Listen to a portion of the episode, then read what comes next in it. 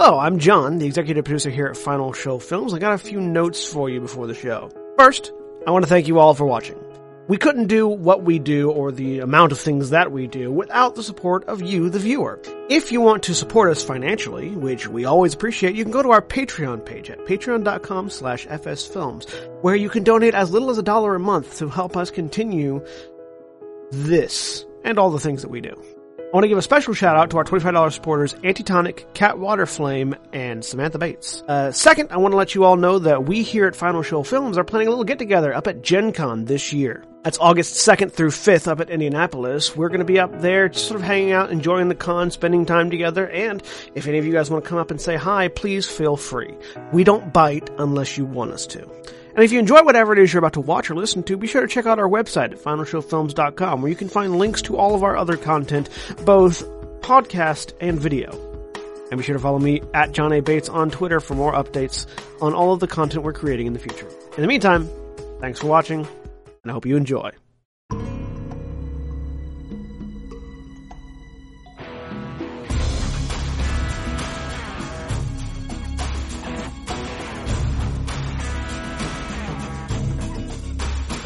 Hello, everybody, and welcome back to Critical Thinking, episode 30. I'm John, the executive producer here at Final Show Films, and with me today is, oh, and, and I'm also at John A. Bates on Twitter. With me today is Jack. Hey, everybody, I'm Jack. I'm at Alt F4 Gamers on Twitter. Uh, and Jeremy. Hi, I'm Jeremy. I'm at J Thomas for One One Mania on Twitter. And did I actually say my correct Twitter handle? Because for some reason, my immediate memory of the last five seconds is me saying Jack's Twitter handle. No, I think you said yours. Hmm? I'm Otherwise, pretty sure you said a lot of John A. Bates. Okay, okay, pretty There. pretty- If not, I just said it. Editorial corrections by our staff writer. my my my brain like literally just overwrote the last five things I said, and I don't know why. ah, this is gonna be a great episode, folks. Oh, this is this is some auspicious beginnings. So yes, episode thirty, Strap in and buckle up. Epi- episode thirty, titled "Stoke the Flames," aka "Was Not Was," um, We're Starring- going full dino.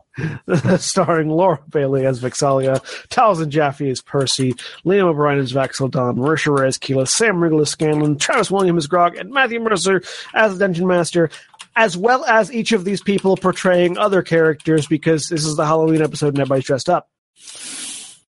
Um, Matt and Matt Mercer in particular being in a very impressive uh, Geralt from The Witcher uh, costume. Uh-huh. Quite quite impressive. Previously on Critical Role, I was trying to think of something pithy to say other than just shit happened, but really shit happened. Like Yeah. mhm. uh, the they they uh, they got into they sort of got into Whitestone proper, began planting the seeds of rebellion, uh, tried to heal a sun tree and weren't able to, tried to open a door and weren't able to, um, and uh, snuck into a guy's house and killed some people. Yep. It was the episode where where where Percy was like, "Oh, you think we've been dark before? Just wait." Hold my beer. And also where Yeah, Percy, hold my beer. Percy revealed his pet shadow demon, which was Yep. nice. Mhm, mhm. Well, it's All right. important to have pets. it's important to have pets. Anyways, as the sun begins to set, Vox Machina returns to the tavern they had previously stayed in. They head down to the cellar, and Keyleth uses hallucinatory terrain to hide the entrance. That's sort of like the uh, that's the D and D version of the uh, Harry Potter uh, buildings in plain sight thing, uh, where you know the the buildings sort of shrink in and collapse, and the building that is there is just not there to your mind and eyes. Um, the party questions Percy about the smoke that emanated from his body in the previous battle, as you do, as well as the strange cough he's developed since entering Whitestone. Percy explains the dream he had about a year after the Briarwood took the castle, where an entity asked him if he wanted revenge and the means to achieve it. In return, he would have to offer up the souls of those he killed. He says he woke up the next morning with an idea, which he then built, creating his first gun. Uh, Percy defends himself, saying that it's just a dream, and it wasn't real. Because these dreams are never real. In D&D. Yup. Vax'ildan points out that it definitely was not just a dream, since they all saw the smoke.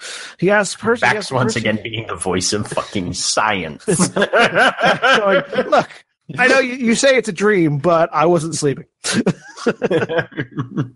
Uh, he asks if Percy has any theories, and the gunslinger says he doesn't know. He's never thought about it because it didn't matter. Vex'ahlia asks who the last bullet is for. When Percy doesn't answer for a moment, Vex says that they don't want to lose him. Percy says that he talked to the captain of one of the ships he spent some time on after leaving Whitestone, showed the man what he was building what he intended to do. The captain said that if revenge was what he was after, there would be no stopping it, uh, and there would be casualties along the way. He said Percy would have to give things up and to hurt people, and that was the price of revenge. Percy says the last barrel is there because there are not just five names. He's going to keep hurting people because it never ends. He has killed a lot of people on his journey with Vox Machina, more than five. The last barrel is to remind him that uh, that this is the path he has chosen. Uh, Vax argues that they had a reason for killing those people. Percy counters that the names on the list also have reasons they should be killed. But we killed those people for a reason, except the old lady. Uh, and we're going to kill these people for reasons too. So that's something that we actually haven't talked about since it's a very significant part, particularly of this arc, obviously. But it's not the only arc that, that's covered. It's not e- even even some of the past stuff. Is the revenge storyline Yes, this is where and the sort of into heart of that. significance? yeah, and you know this is a this is a very well established. There's a, a number of um, aphorisms and, and and tropes that that that relate to this. The you know you do you make sure you dig two graves and and all of that. This is one of my favorite. Um, uh, and clearly by story, by, by, by the way things, um, uh, uh, play out in, in most media, uh, most creators' favorite, um, uh, uh, storyline theme. Um, it's something that is, works really well in that it's very well defined. You can, y- y- you know when you're doing one of these, there's going to be a clear villain. But there's also going to be, and there's going to be a lot of, you know, the, the things that come into play of that. There's going to be, they're going to seek this person. They're going to have several obstacles along in the way. Uh, they'll probably have to torture someone for information at some point. Um, but, and it's also, in addition to that very easy storytelling set of steps that you can follow, hopefully, you know, deviating here and there because you don't just want to rip everyone off. Um, there's a lot of thematic and character depth that can be found in it. Uh, and, and this is one obviously where, where that plays out very well in that respect. Yeah, the uh, the revenge and, and, and people fall into the trap of writing the same revenge plot. I think because revenge plot is the tr- is the sort of the name utilized. Mhm. I, I, I personally like to think that it's a revenge goal. The goal is revenge. The plot is what happens between point A and B. Yeah. Um, Well, yeah. and and And I think I think the the reason that people tend to recycle it is because um, there's a there's a lot of especially either production decision or beginning writers or whatever that don't always understand the difference between a remix and a repeat. Mm-hmm. Right.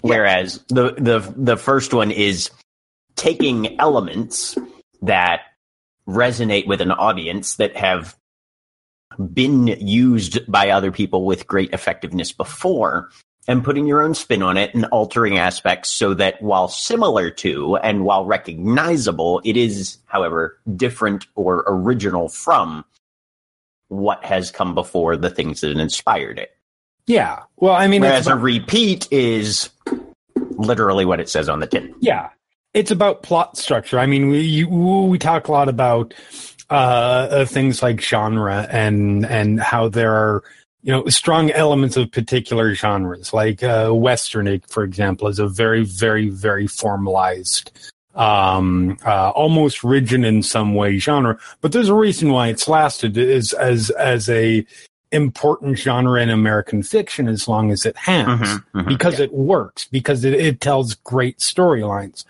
i think that in terms of of revenge plots it's again sort of that same very formalized storytelling arc that you see a lot of the same stuff happen but unless uh, and don't get me wrong there are several that do it very very poorly Um, it- it- it's a storyline that you really have to try to fuck up. Well, and I think part of that's because Um, it's, it's it's very relatable. Yes. ev- ev- everybody has had something bad happen to them, and at one point or another has you know had the thought of I wish I could have done something about that. Uh, and and that's what a revenge plot is. It's it's literally you doing something about the bad shit that happened to you. Yep. Um, John Wick. yeah, Yeah. John, John Wick is sort of a, the er example of that. Um, but I, f- I find that like like we were saying, people fall into that that that that remix uh, uh, that remake idea of of just retelling the same story rather than telling it with different. Uh, with sort of different beats in it. I find that if you treat the revenge again less as a plot and more as a goal, Mhm. that gives you a little bit more room to wiggle just using a sort of a standard d&d uh, uh, trope that i've been thinking about recently because i realized i've never used it when making a character but uh, a dragon attack um, we actually have two of the very two uh, other revenge stories in air quotes uh, in the party of critical role uh, Yep. vax and vex both of them lost a lost their mother, and this is in their backstory. Both of them lost their mother to a dragon attack, and both of them have preceded this goal of revenge in two very different ways. Vax is looking at survival. We will deal with we, we will deal with that dragon or or dragons in general or whatever later. Right now, my goal is to survive, and for me and my sister and our friends to survive. Vex became a ranger and with dragons as a favorite enemy. Uh, Vex took the John Wick route of you stole everything from me, I'm going to steal everything from you, and and by by you know specializing in killing you, and that's Mhm. just that's that's two different approaches, two different plots to the same revenge goal Mhm. literally the same revenge goal in this case. Um, and so that's that's just a, a you know just a, a a small example of how you can very much change these things up without having to go through the same beats. And, and Mhm. anybody who has watched Critical Role can tell Vex and Vax are very different characters, even though they both have this same goal in their Yeah. character arc. Um, Oh yeah, there's definitely room for variation, and there there Yeah. absolutely Yeah. should be.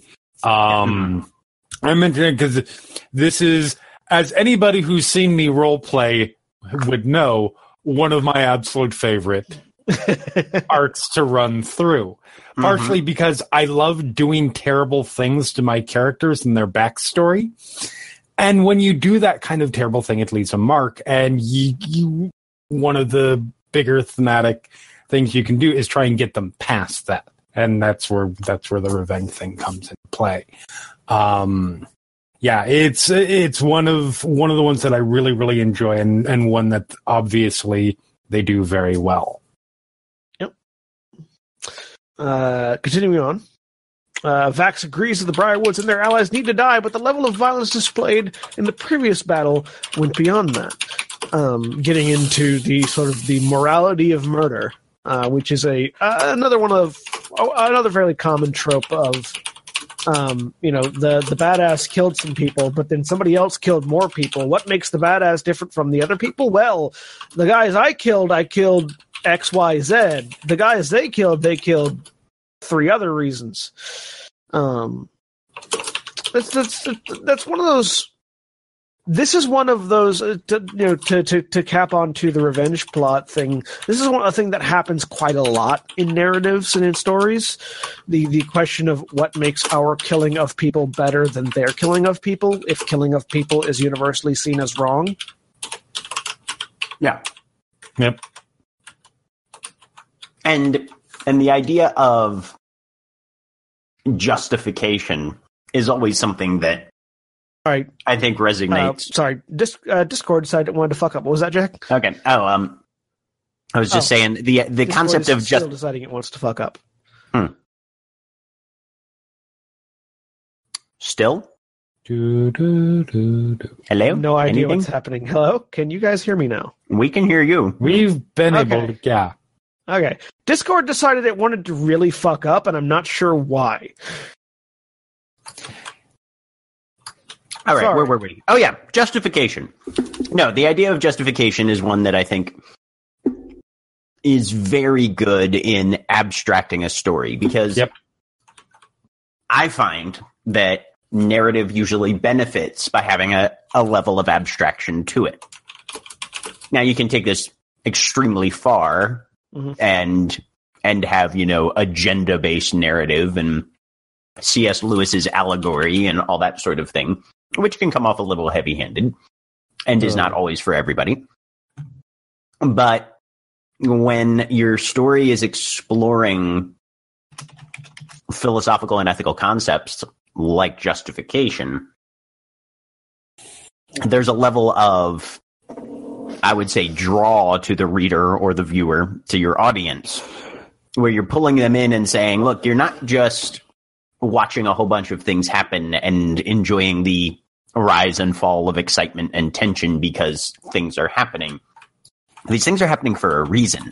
These things are happening because there's there's thought and there's rationale and there's probably disagreement on why reality is the way it is and how it does work and how it should work by the various characters here.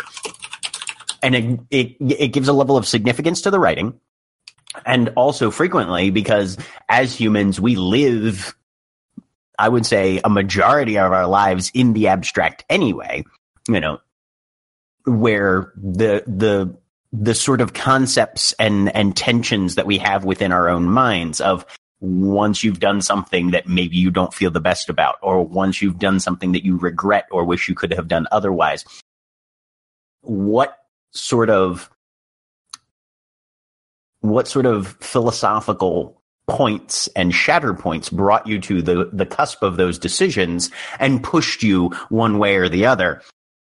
And that gives, I would say, a, a, a level of depth and and a level of of resonance to these fictions that we're creating in a way that binds us to either the writer or the audience, whichever role you happen to find yourself in. Which to me is one of the most fundamental aspects of narrative is to draw out a communal experience. And I think that they do very well uh, by having these sort of discussions at the beginning of this uh, this Whitestone story arc during the during the first few episodes of once they've actually arrived in in the town. Yeah. Anyway, that's my side sidebar. Mm, Absolutely. Uh, I think my, my, my thing is that there are certain there are certain tropes within the idea of justification or justified killing that Yeah. get played over and over again. Mm-hmm. I find that, and, and I think it may just be because I have been exposed to them so many times. I find that my favorite reaction to any, like my favorite in character justification for things, um, I don't remember what movie it's from. I think Sling Blade, but that might not be correct. Um, the quote, uh, some folks just need killing Yeah.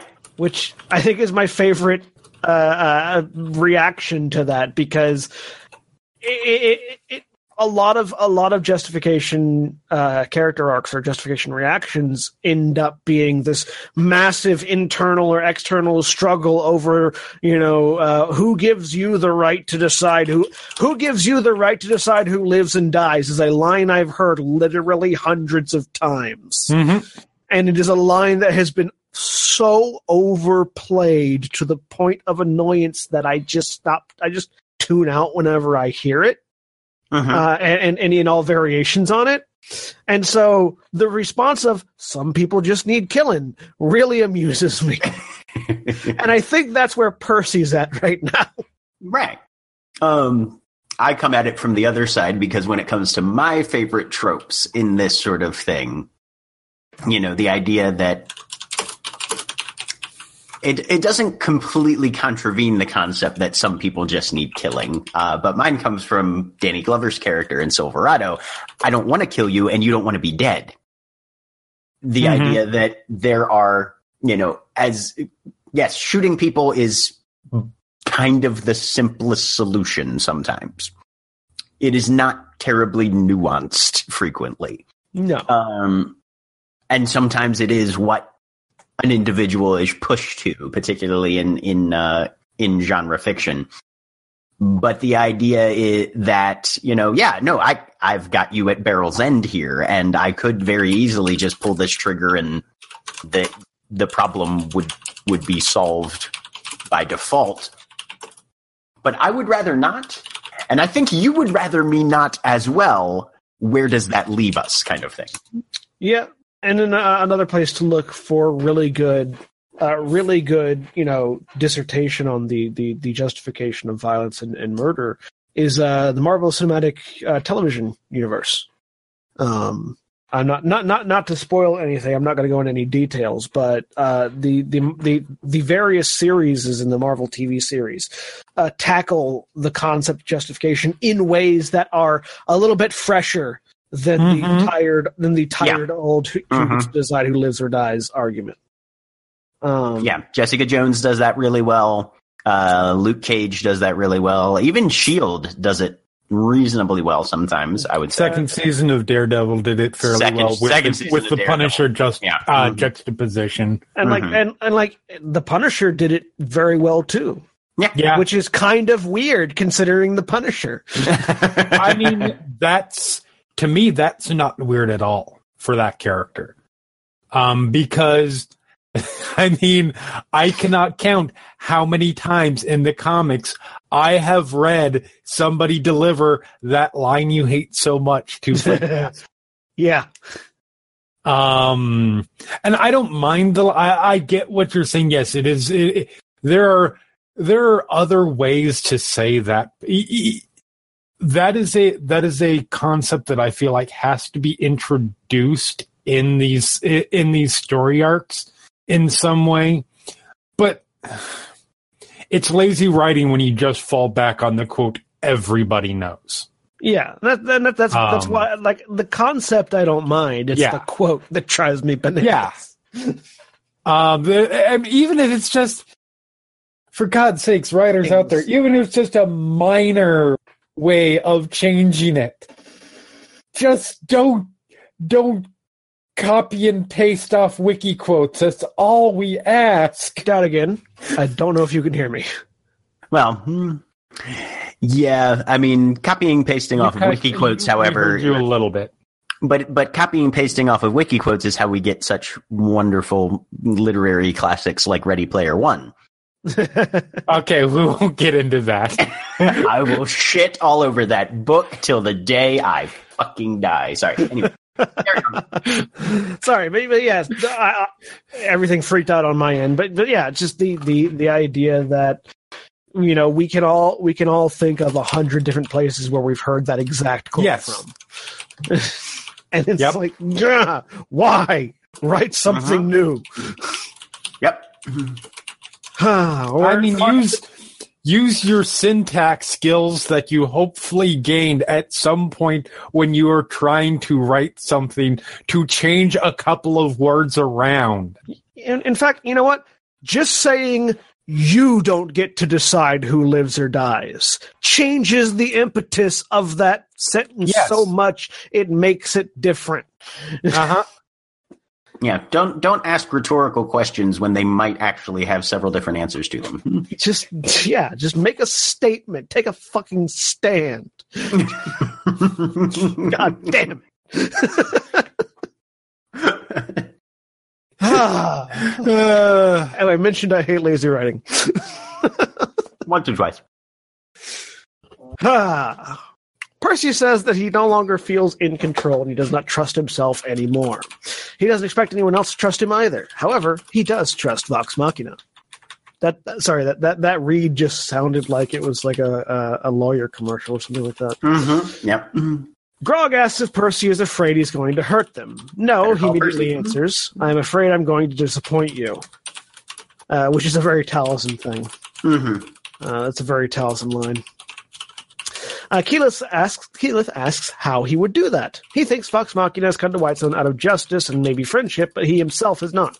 Percy is here for revenge. He wants to hurt his enemies. He wants them to know it was him. He is grateful that there is justice we found by doing this, but even if there wasn't, he would still be here. Vax wants to know what happens after the, after the last of Percy's targets are killed. Percy says he's never thought of, he's tried to think about it before. He thinks Vox Machina will either have to save him or finish him. As we dig deeper into the trope canal. Gotta love, gotta love the the level of of genre savvy here, though, because Mhm. there's a trope of I've gotten my revenge. Now what? Yeah. Which is usually left until after they've gotten their revenge. Yep. But there's a level of forethought here that frequently creators don't put into these types of characters. You know, the idea of the character that's just so driven by revenge, they're consumed by the urge and they can't think about anything else and nothing else matters to them. That's a one dimensional character. And it Yeah. is a hallmark of living, reasoning, sapient individuals that you're constantly worried about the future. You can, and here we see they've they've actually combined those two. Taliesin's put both of those aspects into Percy, Mhm. um, which gives him a much more a much more deep uh, performance. I think Get him some of that third dimension there. hmm much less of a one note. One note equals two dimensions. Wait, what?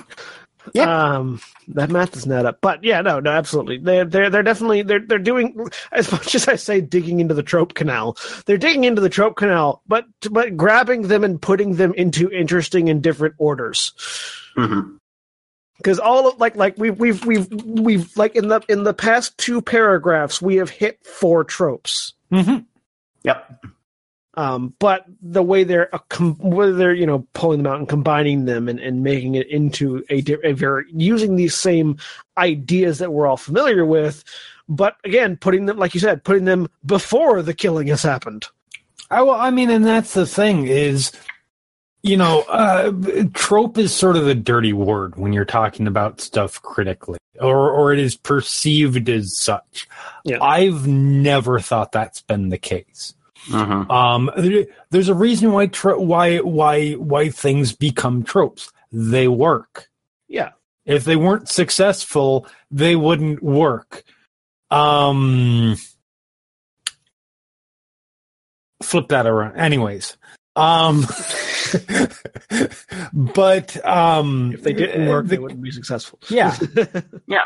Um, oh, I, I suppose Fifty Shades franchise proves that uh, phrasing wrong. Anyways, um, the, the point is, you don't just do the exact same things.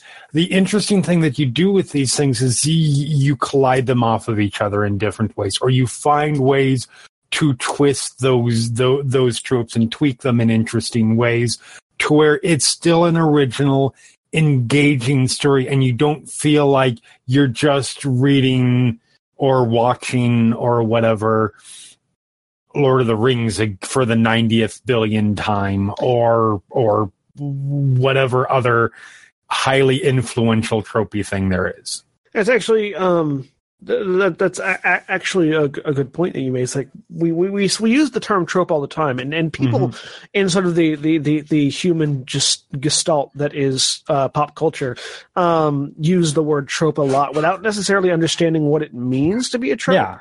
Um. hmm And yeah, yeah, tropes are not inherently bad things. They're just a they're they are just a significant theme or a motif, a thing, a, a, a, an event, an idea, a concept that gets repeated often enough that you can identify it on sight or sound. Uh, and, and and they you know we put names to them and everything, but the the, the revenge arc, the big guy, the you know there's the the, the five man band. There's there are tropes are not inherently bad. They're not inherently negative. It's when you when your writing is nothing but here's a trope, laugh or react. That's bad. Yep. It's the difference between uh the the um Seltzer Friedberg parodies, uh the date movies, the disaster movie, superhero movie, um epic movie, I can't remember what they're all, but they almost all just end with movie. Um or or even the Wayans ones and something like Cabin in the Woods Mhm. which is g- g- as one of my favorite horror films. That movie is basically a mishmash of tropes. That's but it does Yeah. so in an interesting way and it subverts them interestingly. And that's how you effectively use them. Mhm.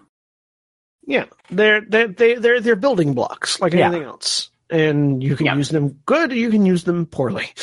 Yeah, no, the the idea and and horror sh- horror film I feel is one of the the biggest trope heavy or at least overtly trope heavy uh genres of of narrative in in modern Mhm. culture.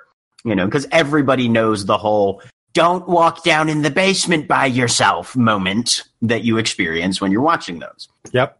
Because that's a trope and it's become at this point a cliche, which is sort of a more uh, overtly negative trope, you know, and and the way that you the way that you handle tropes well is say, all right, yeah, so there's the there's the moment in the horror movie where when the characters walks down the basement by themselves, which is a stupid thing to do, as anybody who's watched a horror movie knows. What if they did that exact same thing, but this time when the audience sees it, the audience feels there's actually a good reason for them to be doing that. And that will obviously have to engage your brain because I can't even right now think off the cuff of a good reason somebody walks into a dark basement by themselves in a horror movie alone. You know, but if you can, if you can, if you can bring the audience around to where they're suddenly seeing something tired and worn and stupid in a brand new light and in a positive way, or in at least in a way that makes them relate and support that narrative choice, that's when you know you're doing your job right. Yeah. Yeah. That's why a movie like Scream worked really well because it Mhm. knew what tropes it was playing with. It explicitly stated them in the movie and then came up with legitimate reasons for people to do that, to do them. Yeah. There's there's a lot of like like that and and and that is if you're looking at if you're looking at sort of like critically critically analyzing you know a script or a screenplay or a game or anything like that look at that and see are they just doing the thing that they have seen before Yep. Uh, the the the great the, you know the, the the great modern example of this is uh, horror games on Steam, uh, where you go in you go into a dark area. You've got a shitty flashlight that lasts for five minutes. You have to find batteries to replace it. You have to unlock doors to find keys to unlock doors to find keys to unlock doors. And at some point in the, at some point in the night, you're gonna have to turn on the generator. Um, these are just they have grabbed ideas that they saw and put them in and did nothing else. Yep. That's bad. That's that is cliche. That, that's exa- and, and cliche is just uh, it's when you've overused the trope to the point of beating a dead horse. Like Mhm. who gets to decide who who lives and who dies? That question is a cliche at this point. Um. So yeah, Also, it's worth one one last little minor tangent. When you are looking at this stuff critically, you have to look at the context of when it came out, and because I see this happen all the time, people look at early, early stuff. Like I think probably clearest example I can think of is the Friday the Thirteenth and Halloween, the first movies. People look at those and complain about the tired old tropes. That's because those movies created those tropes. They weren't tired at that point. yes. Um, you have to look at when when you're looking at this stuff, and people are like, "Well, I don't understand why everybody loves this movie so much or this book so much," because it just does all the same stuff that this stuff that came out 20 years after did. You can't do that, Yeah, because it started the whole shebang. right? Um, Grog says that if Percy gets out of control, they'll just bop him on the head and take him to a temple. Vex says it's actually a pretty good plan, and the two of them also agree that Percy looked pretty awesome wreathed in smoke, although Vex is quick to point out that she doesn't like how dark the situation became. Uh, Grog gives Percy a thumbs up from behind her, indicating that he did like how dark the situation became. So we have a little bit, and we sort of lighten, ease up, ease back off the throttle here as we stop burying ourselves in the trope canal. Um, and uh, Scanlan says that he doesn't understand why everyone is so upset about what happened. The whole point of their mission was to assassinate Sir Kerrion. Vex says that ripping Vok's tongue out went a bit too far. Percy, ripping the guy's tongue out and scalding it with your gun was a bit bit too far. We're just here to kill people. We're not here to maim them. Eh. Whatever. Degree, de- degrees of, of severity. Percy agrees that he got out of hand. He says the Talking will restrain him if he starts acting like that again. The moment he threatens any of the party is the moment he is no longer in control. Vex walks up to Percy and kisses him on the cheek. Uh, the group begins discussing plans for their rebellion. Scanlan's just waiting to see what Sid's reactions to their first strike against Sir Kerrion, and they decide to rest for the night and plan to visit a magic shop known as the Alcove in the morning, as Percy is familiar with the owner. Vex senses the undead presence within the town and feels there are more around than there were before. They seem more active after Sir Kerrion's house was set ablaze. No shit. you, you murder a government official and surprise, the cops come out. the guards arrive. Yeah. Um, Vox Machina heads down into the tunnel Keyleth previously tug, dug out around the roots of the Sun Tree and settle down for the night. Percy and Scanlan take the first watch, using Grog's firebrand hammer as a light source. Grog and Vax take the second watch. It's a good thing that the firebrand warhammer is just magical fire and not like an actual fire that burns things and produces smoke, because they're in a really tight place. Yep. They might have all died. Note to self, kids, don't light fires in confined underground areas. They suck up all the oxygen. and you get to suck on carbon dioxide. It's I will tell you. I will tell you you- the story of how my uncles almost killed themselves as children in the sewers of Baltimore at a later date. Hmm. The more you know. As the night goes on, the temperature steadily drops. A low mist begins to form within the tunnel. Vax wakes up his sister. Grog is convinced the fog is just normal fog that happens inside underground at night and steps closer to prove it. See what I did there? As he leans in, the fog begins to form into a humanoid shape and reach for him. Three pale, feral-looking humanoids with elongated fangs emerge from the mist. The one in front of Grog quickly moves to his side and grasps onto his armor, pulling him in. Uh, He attempts to bite the Goliath, but its fangs catch and deflect off a little bit of chainmail around his neck, given to him by Scanlan. The second vampire also grapples Grog, reaching up with its claws to move the chainmail out of the way, and then bites into his neck. The third heads for Vax, because it doesn't want to get in, in on that threesome, raking both of its claws against him. The first swipe hits, but he manages to deflect the second. Vex shouts, Wake the fuck up, and everyone wakes up, because that's what happens when someone shouts, Wake the fuck up, in a very small, tightly packed room. At- Underground, where you're probably not sleeping terribly comfortably in the first place. Yeah. Vex casts Hunter's Mark on the vampire attacking her brother. Using her blazing bowstring, she shoots an arrow at it, which ignites the air, dealing a significant amount of damage. And now at this point, they will be inhaling carbon dioxide. Except for the vampires who are undead and don't need to breathe. Exactly. They fight. They fight. Uh, it's actually a fairly quick fight. This one, Yeah. uh, the, the, the, the group managed to deal with the vampires pretty quickly. Um, the quote of the night going to Vax as he repeatedly jabs three daggers into the abdomen of a vampire, killing it and say, and grinning in its face, saying, "Vampires aren't shit."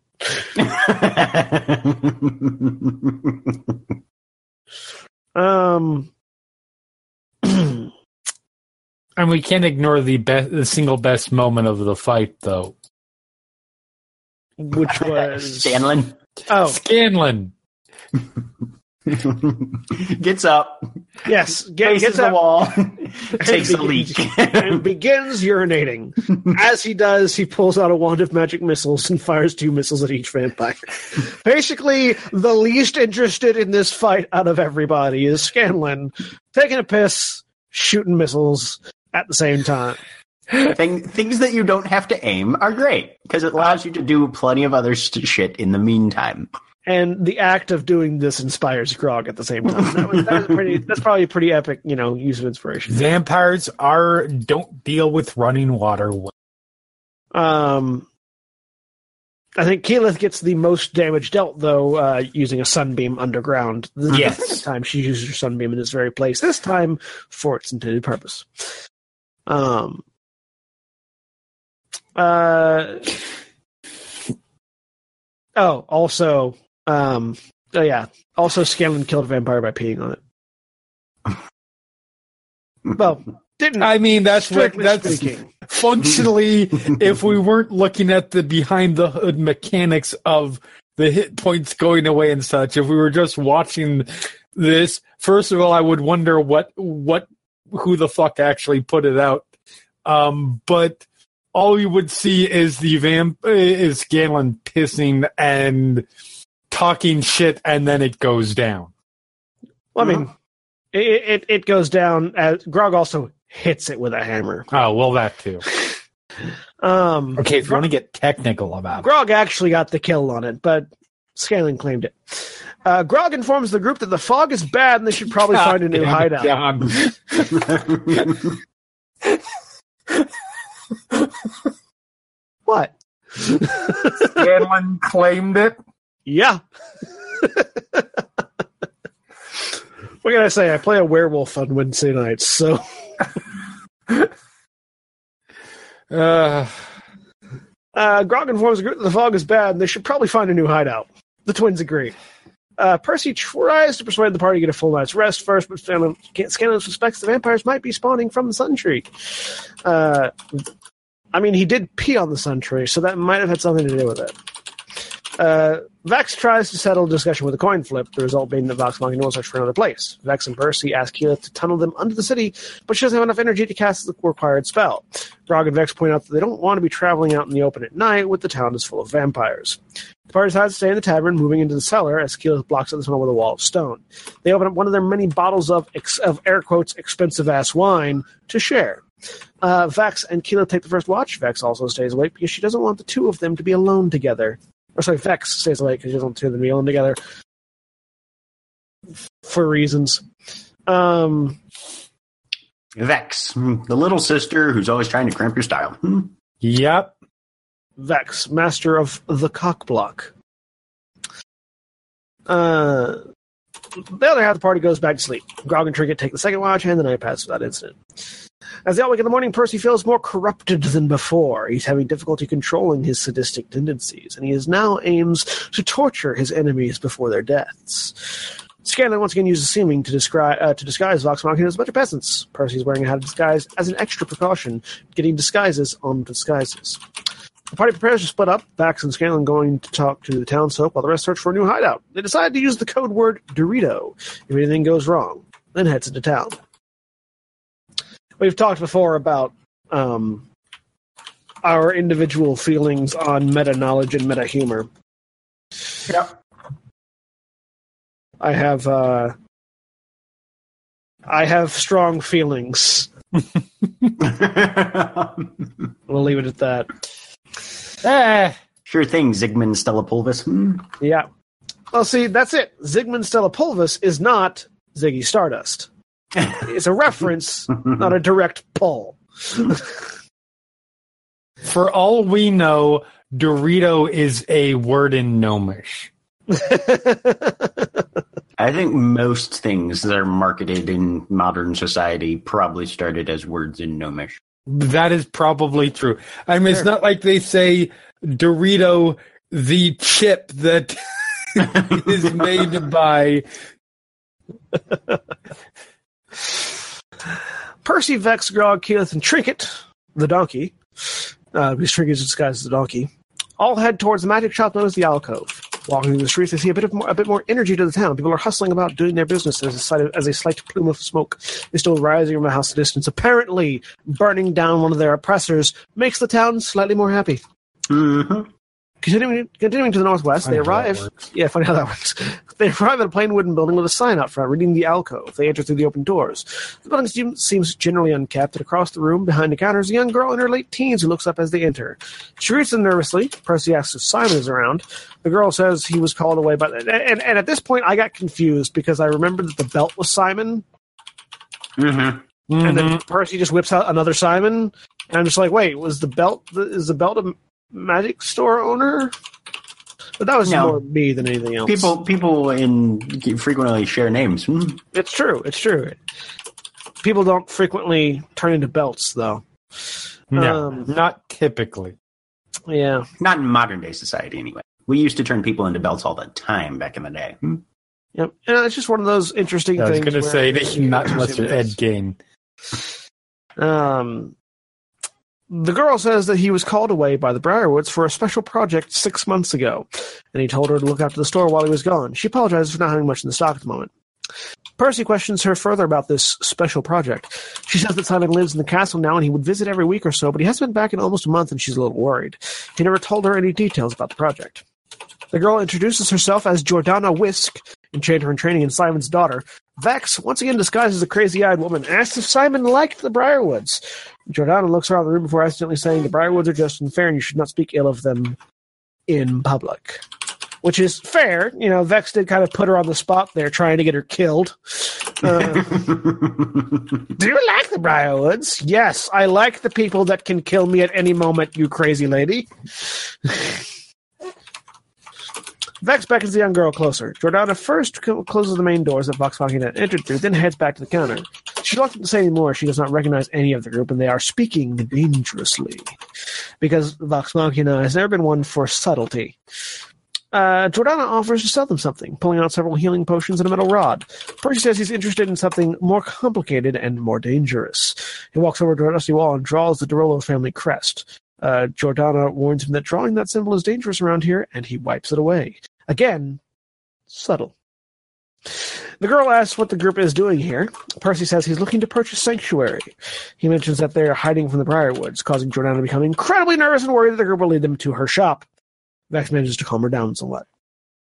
Jordana says that if she's going to allow the party to stay at her shop, she needs to know what they're trying to accomplish by raising the symbol of de Rolos. Vex tells her that they may know some de Rolos, but the girl doesn't believe her, saying that they've all been dead for five years. Um, uh, Percy says that not all of them are dead, but is unable to drop the seeming illusion in order to prove his identity. Uh, the rest of the party try to compromise by saying that the only the, the only one person would know Percival de Rolos' full name. Vex, Grog, and Keyleth spend a few moments trying and failing to pronounce Percy's entire name as Jordana watches in confusion. Uh, clearing his throat, Percy says that Simon Whisk was a good friend to Percival Fredrickstein von Musel de Rolo III. Percival lives, and he is coming. See, I love things like this where, because like in most movies, especially if there's any sort of like rebellion, intrigue, that sort of thing, and you're trying to get in touch with the leaders of the resistance or whatever, you know, you you, you get a lead, you walk into the random dingy bar, you say the phrase, the bartender looks at you significantly, somebody else closes the shutters, and they usher you into the secret hideout. Bing, bang, boom, five minutes, you're done. Right. Whereas this feels a little more realistic. I have a code phrase. What's the code phrase? I can tell you the code phrase.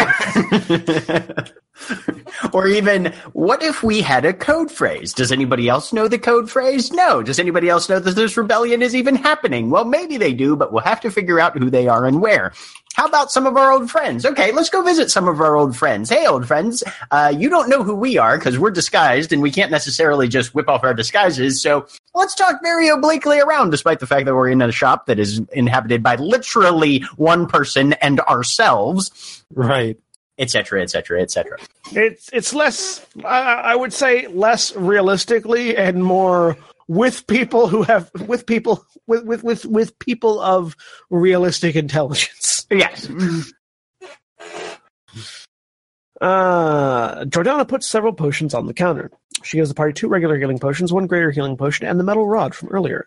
She, demonstrates, she demonstrates the rod's function by clicking a small button on it. The rod stays fixed in place. Keyleth recognizes it as an immovable rod, one of the most underrated magical items in D&D. Jordana apologizes for not being able to help more, as she is not a fighter. Percy promises to compensate her with when the current ordeal is over, and requests that Vox Machina be allowed to sleep in her shop for the night. She leads them to the back in a very small bedroom that used to be her father's. Jordana recommends they talk to Keeper Yennen, as he is very influential within the city and could help spread information. Using his earring of whisper, Percy tells everyone to meet at the ladies' chamber when they've finished their business.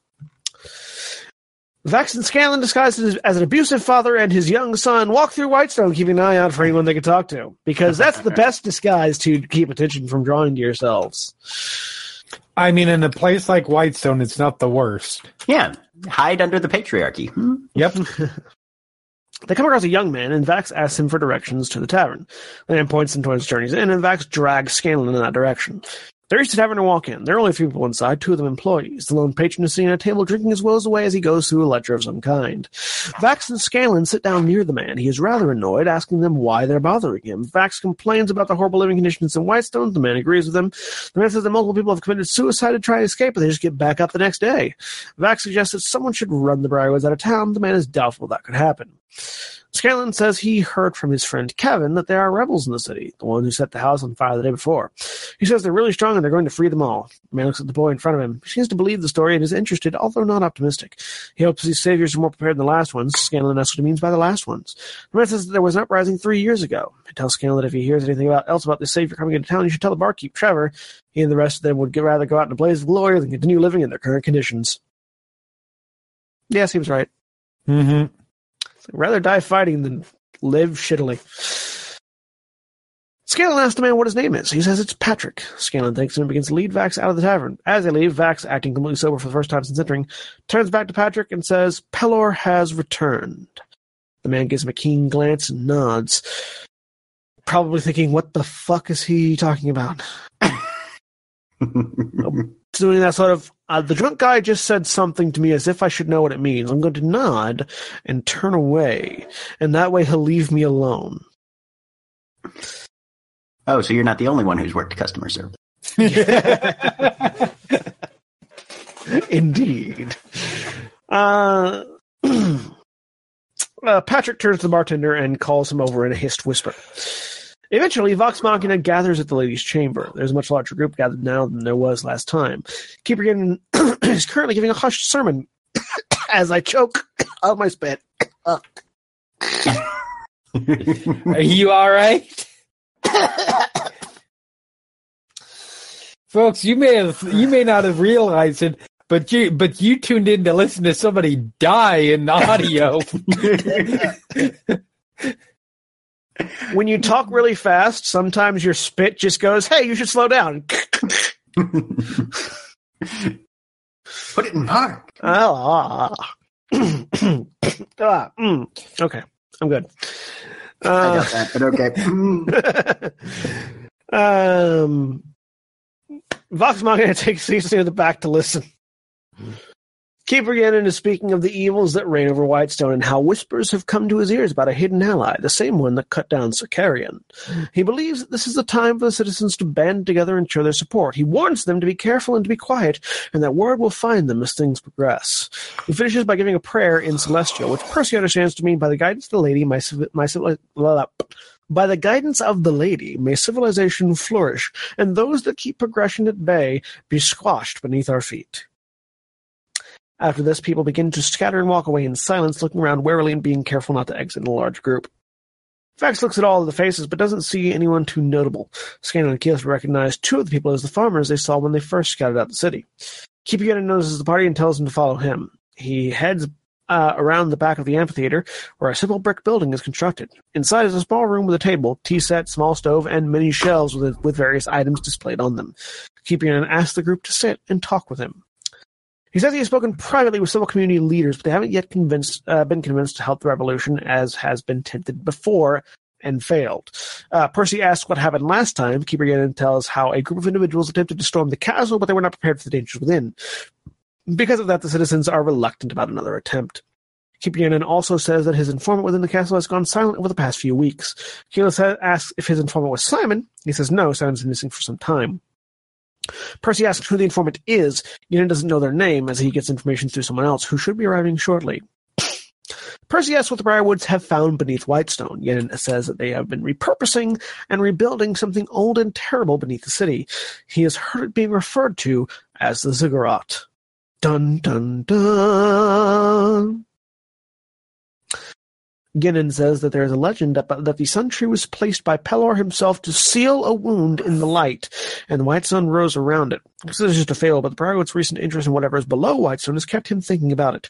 The door across the room opens and a very elderly man enters. I ask you, strangers, what makes you so sure you can change the tide of this battle? Percy recognizes the man as Ultrabard, Ul- uh, Ultrabard, Archibald Desnay. A re- I like your version better. Archibald. Archibald Desnay. I heard I heard Ultra Bard, Ultrabard. Uh, the greatest bard that ever barded. a respected Such fun. philosopher in Whitestone, and once chancellor to Percy's father. Scanlan pulls out the notebook he took from Sir Kerrion's desk and hands it to the two old men, saying it should be proof of what they say. Archibald says it is helpful, but killing a mortal man is nothing compared to what lies in the castle. Percy removes his hat of disguise and Scanlan drops seeming from him. Archibald drops the notebook. Hello, Archie, Percy says. The older man is stunned to see him, and he thought he had perished. He smiles, joyful and energized. With you here, Percival, we have two de Rolos spearheading the rebellion. We have the guiding light the people need. You'll notice Bum bum bum. two de Rolos. Uh, Percy asks who else survived. Archibald says that the Briarwoods are nearing their gold. According to Cassandra, your sister lives, Percival. He confirms that she survived the Briarwoods attack and was taken to serve as their personal assistant or slave.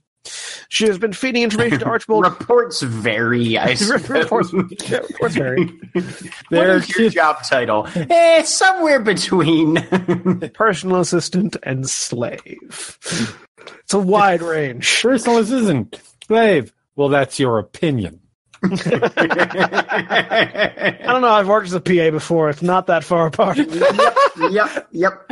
Well, and for those that are not quite as familiar, this is Cassandra, the same sister that's referenced as having helped Percy flee the castle from the original attack. And was God. believed dead. And was believed. Shot in the back by arrows. Yep. Fell into a river. Like like multiple layers of should be dead on this girl.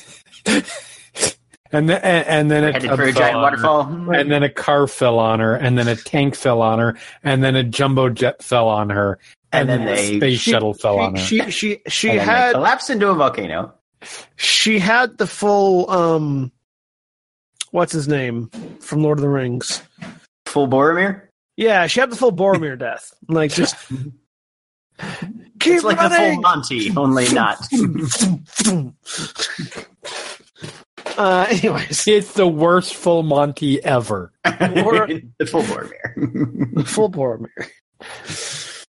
Uh, he can. Sorry, uh, assistant or slave. She had been feeding information to Archibald and the others for years, and helped guide the last two rebellions before their oh, this is what we're up against, folks. Archibald says he will talk to his people and promises that they will have their militia. He requests to be people. he requests to be guided by Percival Frederick. Va- Blah. I said it right earlier. He requests to be guided by Percival Fredrickstein von Musel Klossowski de Rolo III and by Vox Machina. it's actually not actually pronounced Klossowski, even though that's how it's spelled. It's Klossowski. Klossowski. Hmm. Something. Hmm. I thought it was Klossowski. Nope. It's It's it's, n- pronounced it's- different than it's spelled. Hmm. Yes. Because it's a non English name. Scanlan The wonders, random letters are silent. and some of the non existent letters are voiced. Yes. Scanlan wonders how he how he knows their group, and the man says they have had a few friends come from Milan, most of whom met dire ends. That's lovely. But he has heard of Vox Machina's exploits. Percy says that he may have a plan and asks about the status of Professor Anders. Archibald confirms that he is working for the Briarwoods and living in the castle. Percy then asks about Lady Ripley and is told that she once lived in one of the mansions in town, but recent reports say that she's been quick to pack and her currents and her current location is unknown. With one mansion burned, two of the remaining ones belong to Duke Goran Vedmire, who is placed in charge of the Temple of Pelor, and Count Tyleri, in charge of timber production. Archibald tells how the Briarwoods came to Whitestone with a small army of mercenaries from Wild Mountain. Those who helped them were most were given titles, nobility, and homesteads. As payment for their services, they were allowed to rule over the citizens of Whitestone. The party asks which person they should target next. Archibald says that Count Tyleri is known for being sadistic, and his death would send a great message. The group recognizes the name Tyleri as the man as the man that their captain Desmond had previously worked for and been abused by. Percy proposes creating a distraction at the at the Vedmire estate, then going to attack Count Tyleri. Keyleth offers to draw the de Rolo symbol in the clouds during the attack, and Scanlan offers to be the distraction. And what a distraction he'll be. Oh, Yes, what he will. distraction he makes. Rain begins to fall. Percy puts on his hat of disguise, uh, puts his hat of disguise back on. Scanlan heads for the Vedmire's house, while the rest of the group head for Tyleri's. And when he reaches Vedmire's mansion, Scanlan sees one guard in front of the building, a second one around the back, and light coming from inside. He polymorphs into a dragonfly and buzzes closer. All the windows are shut and the front door is closed. The front guard sees the dragonfly goes by, blows a puff of air at it, and then goes back to his duties. Dragonfly Scanlan perches in the doorframe to wait for his cue. All right, so stealth approach, successful. Nothing too dramatic yet. Doing great, Correct. Scanlan. Keep it up. Doing good. The Yep. larger, the larger group outside Count Tyleri's mansion do not see any guards at first glance, although there is light on the inside. The twins stealth around the building and find a single guard patrolling. They also see two humanoids pass by one of the windows. Vax uses his earring of whisper to tell Scanlan to go ahead with the distraction. Here we go. Scanlan turns into a Triceratops. what the fuck, Scanlan? Turns into a Triceratops, shall we say, while clinging to a wall, probably at least eight to ten feet off the ground. He Yeah. falls from his place on the doorframe, crushing shit. the guard beneath him. Uh, Scanlan then bashes the door in with his horned head, part of the wall collapsing from the force, as five guards rush into the main foyer, two holding crossbows, armed and ready. Meanwhile, at Tyleri's mansion, Vax runs up behind the lone guard, knocks him out with a single blow. Running back to the group, he tells Grog to go for the door. The barbarian immediately goes into a rage and begins sprinting for the door. The rest of the party chases after him. Vax, Vax, Vex, Vax, Keyleth, and Percy head around back and climb in through a window. Grog, with Trinket behind, charges straight towards the front door. And that's where this week's episode ends. this is back in the era when they would actually take breaks before fights just about ready to start. yep. And now you know why the episode title is uh, is Stoke the Flames, aka Way Not Way. wait, no, wait. Or sorry, was not was. What's the- Well, that's fun. And now we'll get to see next week So, all yeah, of the shit that cuts loose. this is a really nice. Cl- I, I really, actually, I really like the cliffhanger here Mm-hmm. because it's a really nice, like double-headed, you know, double-headed cliffhanger. It's like you know, uh, Scanlan turns into a Triceratops. Okay, Grog bursts through a door. Okay. K- shit is about to hit the fan. Shit is in the air, having been loud via catapult at the fan. Yep. And just two seconds before it actually impacts, cut to black. Oh yeah, no, it's a perfect cut moment from like an episodic standpoint. it's it's the kind of thing in like a TV series that makes you go, "What? What are you doing?" And also, I must watch next week to see how this turns out. yeah, Uh-huh. really good. Uh, w- uh, do we want to do we want to leave it there? Or do we want to actually talk about cliffhangers before we end? Yeah, let's talk about cliffhangers. Hmm. Because cliffhangers are really important. They're, they're, they're really important, but they don't need to be overused. And and this is one of the very few examples of a perfect cliffhanger. Um, Mhm. The the idea of a cliffhanger comes from if you if you look at a story arc. Um, story arcs are or, or, or uh, are often drawn in like sort of a like sort of a, a, a bell curve where you have your you have your your inciting incident, your rising action, your climax, your declining your your declining action, your denouement. Um, a cliffhanger is when you get to the top of that bell curve right as the climax is about to happen and stop. Yep. Mhm. And obviously, it's called a cliffhanger for a variety of reasons, not the least of which is the graph that you now have is a cliff. Uh, Yep. and, and, and, and, and yeah, like lots of, lots of people, I, I feel, uh, lots of times when the cliffhanger is implemented, it is implemented not quite correctly. It's either implemented during the falling action or during the denouement, but before the denouement has finished. Um, and, and, and the intention behind it is just like Jeremy said, like, oh, I like I I'm in the I have all this momentum behind me and then it stops. I need to know how I need to know what happens in the next five seconds. Yep. So I have to tune in next week. And so my general rule on this, and obviously, if you've listened to if you've listened to this at any length in, in past, you know my my my grounding tends to be a lot more more um, uh, audio visual oriented um, uh, than other stereo focus or other format focus. My general rule is good for TV shows, bad for movies. Very Yeah. bad for movies. Um, because the key to a cliffhanger is you want to make sure that it's something that doesn't um, minimize what came before. And so you still want to feel like the time that you invested into into watching that episode wasn't just watching a 45 you know 42 minute if it's TV, you know, standard drama length or hour and a half if it's movie length teaser for what's to come. Yeah. Uh, there are many, many great examples of, of, of cliffhangers in television. You've all seen them.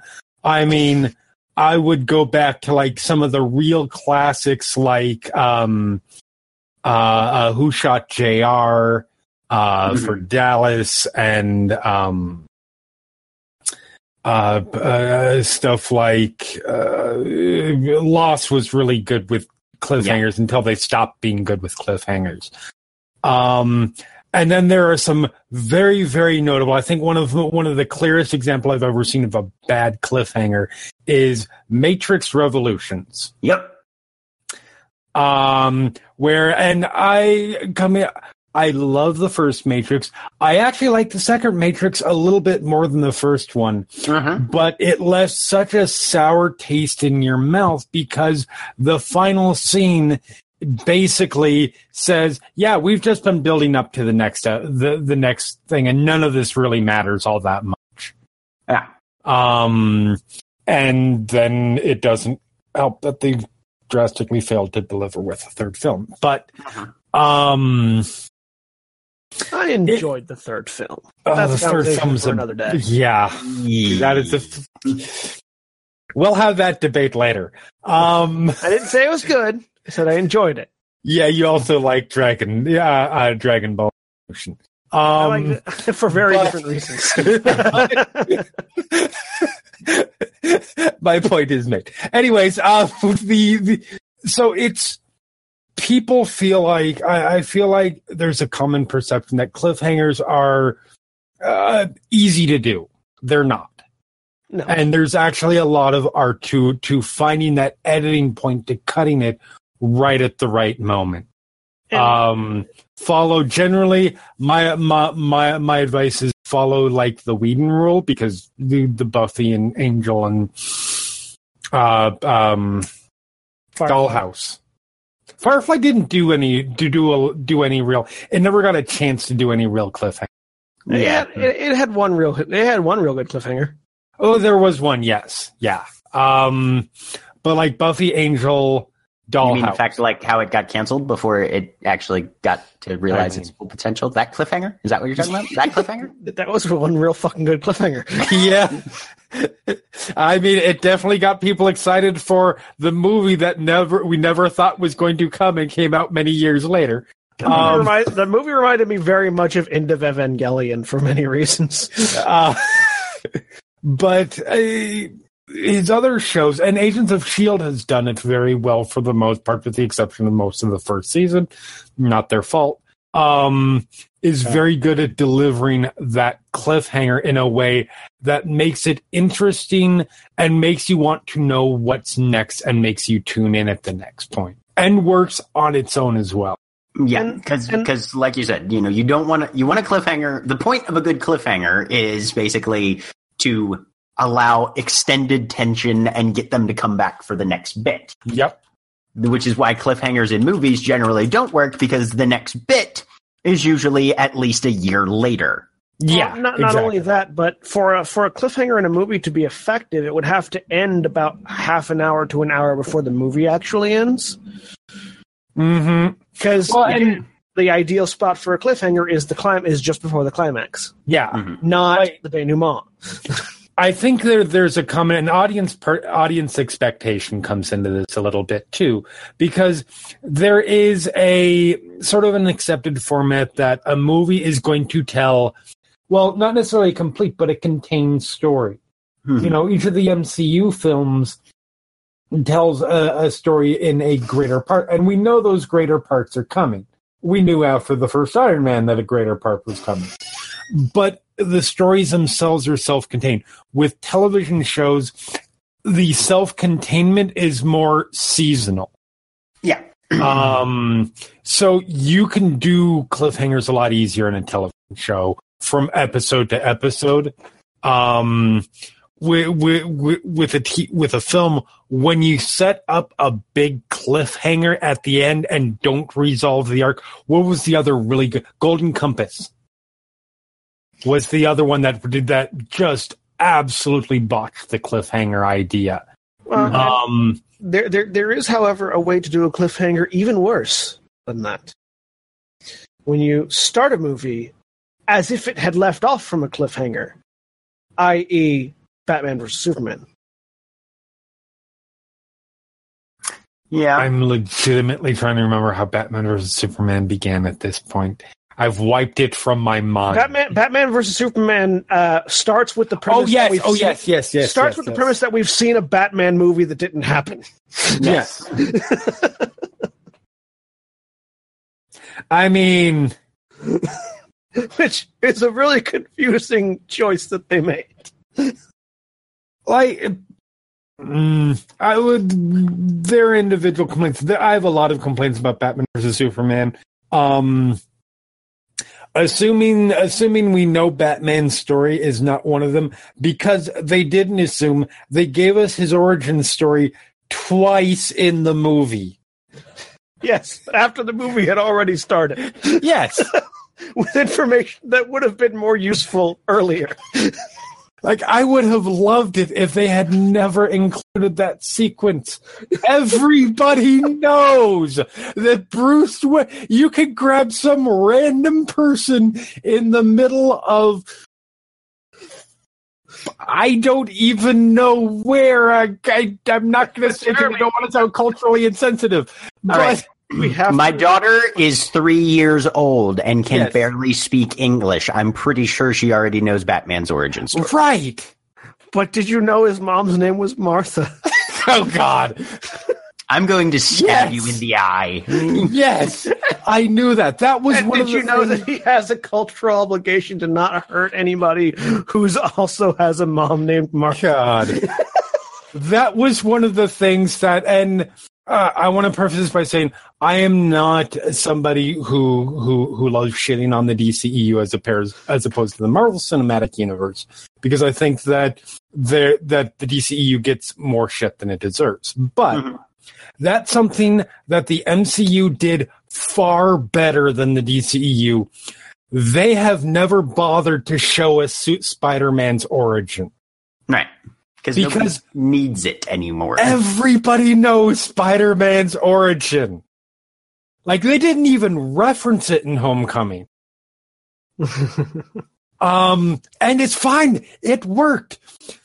I think they, I Zack think they- I Snyder think they- felt the need to show us the Wayne's getting shot twice. I think they referenced his origin as a as an aside in Civil War.